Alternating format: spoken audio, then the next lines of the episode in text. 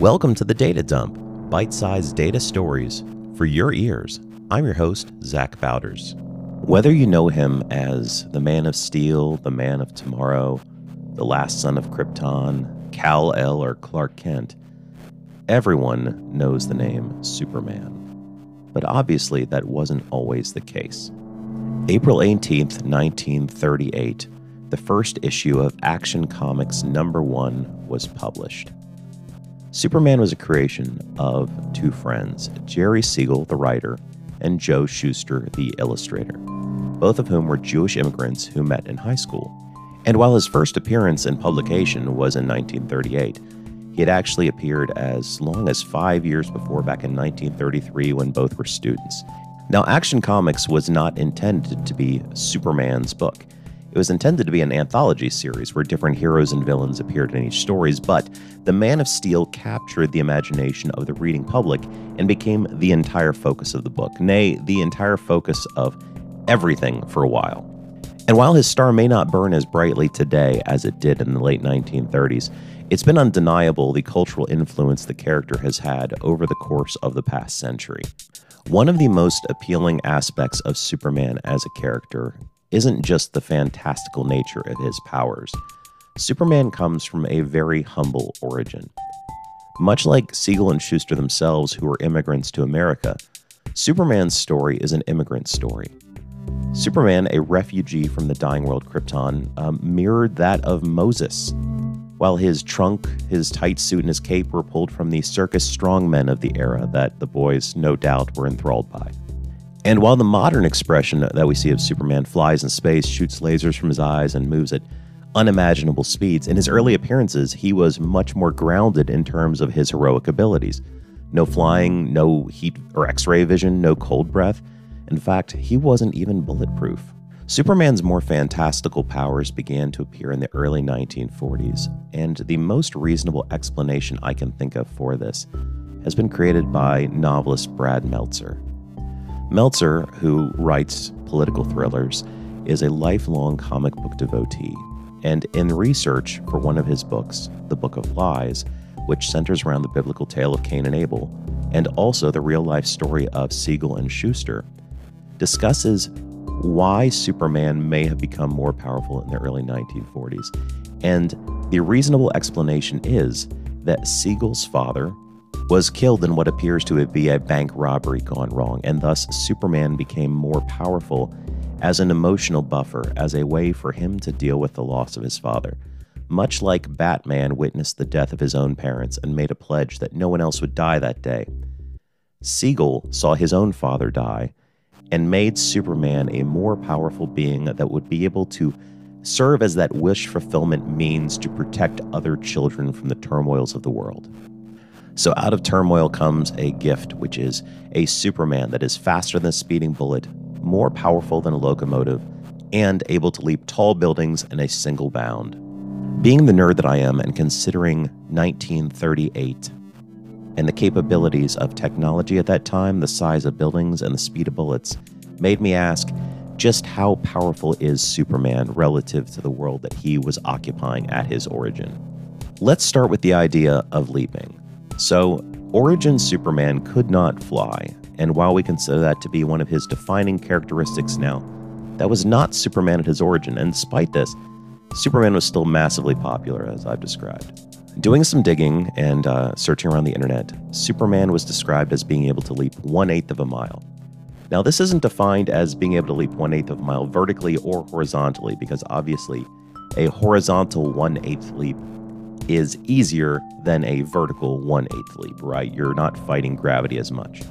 But being described as one eighth of a mile with no particulars, that is the measure that we will use to judge Superman's jumping efficacy at origin. Now, if you were to compare Superman's vertical against some of the biggest things in the world at that time, let's take the Empire State Building, the Pyramid of Giza, Niagara Falls, and the Eiffel Tower. Superman would be right smack in the middle. The Empire State Building was almost 1,500 vertical feet tall at the time in 1938, the Eiffel Tower closer to 1,000, Superman would come in somewhere closer to the middle at about 660, followed closely by the Pyramid of Giza at around 500, and then Niagara Falls at about half of that. So while Superman could leap pyramids in a single bound, he couldn't leap the Eiffel Tower or the Empire State Building. As we go into some of Superman's other stats, particularly in his early days, it gets much, much harder to accurately define them. So if we want to talk about speed, bullets have a lot of different speeds, so let's settle on an even 1,000 miles an hour, which is mid range for a 9mm bullet. Well, Superman wasn't even that fast in the beginning. If anything, he was comparable to the speeds of modern trains at that time, so 1930s trains, whose speeds topped out around 100 miles an hour, which is more than enough to smoke Usain Bolt. But if we were to compare him against some of the other fastest things in the world at that time, you'll find Superman wasn't actually that fast. So let's stack Superman up against the fastest car in the world and some of the fastest animals in the world. So, in the late 1930s, the fastest car in the world was a Duesenberg Model SJ. The fastest flying animal is the peregrine falcon. The fastest aquatic animal is the black marlin, and the fastest land animal is the cheetah. Well, Superman once again ends up dead middle in this pack at a speed of 100 miles an hour. The peregrine falcon, in its dive at its maximum speed, is about 200 miles an hour, and the Duesenberg topped out at about 140 miles an hour, which means even a late model Honda Civic now would not only have a chance of beating the Duesenberg of that era, but could easily surpass Superman. The Black Marlin, about 75 to 80 miles an hour, and a Cheetah, about 60. So let's consider our last measure for Superman's superness, which is strength. And unfortunately, this is the hardest one of all to quantify.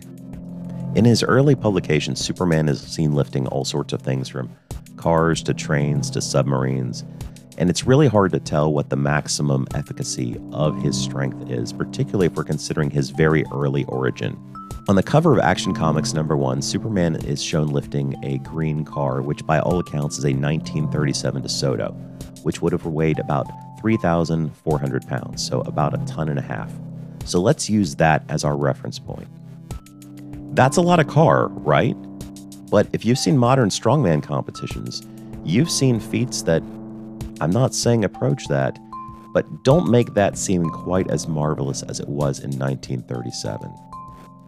So, while the appeal of Superman is often considered to be the fantastical, and many of the criticisms levied against The Last Son of Krypton are that you can't write an interesting story about him because he's unbeatable.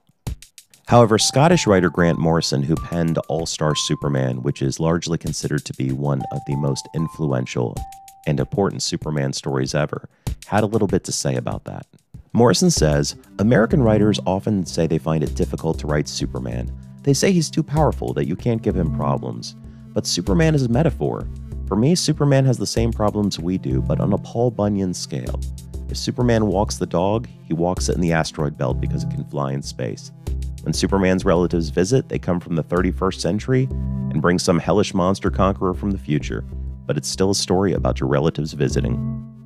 And that's the likability that has drawn so many to Superman over the years. That while Superman is godlike in his power, he's also so human, both in his origin with his immigrant beginning to being raised in the American heartland with traditional values that support the local community, uplift others, and promise fairness and kindness.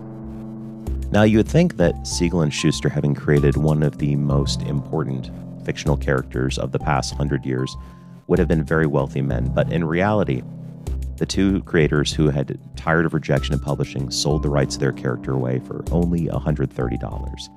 So, over the years, while there have been many legal disputes, and DC has made payments at various times, these two creators, who created a massive cash cow worth billions of dollars, walked away with not even enough to buy you a really nice steak dinner these days.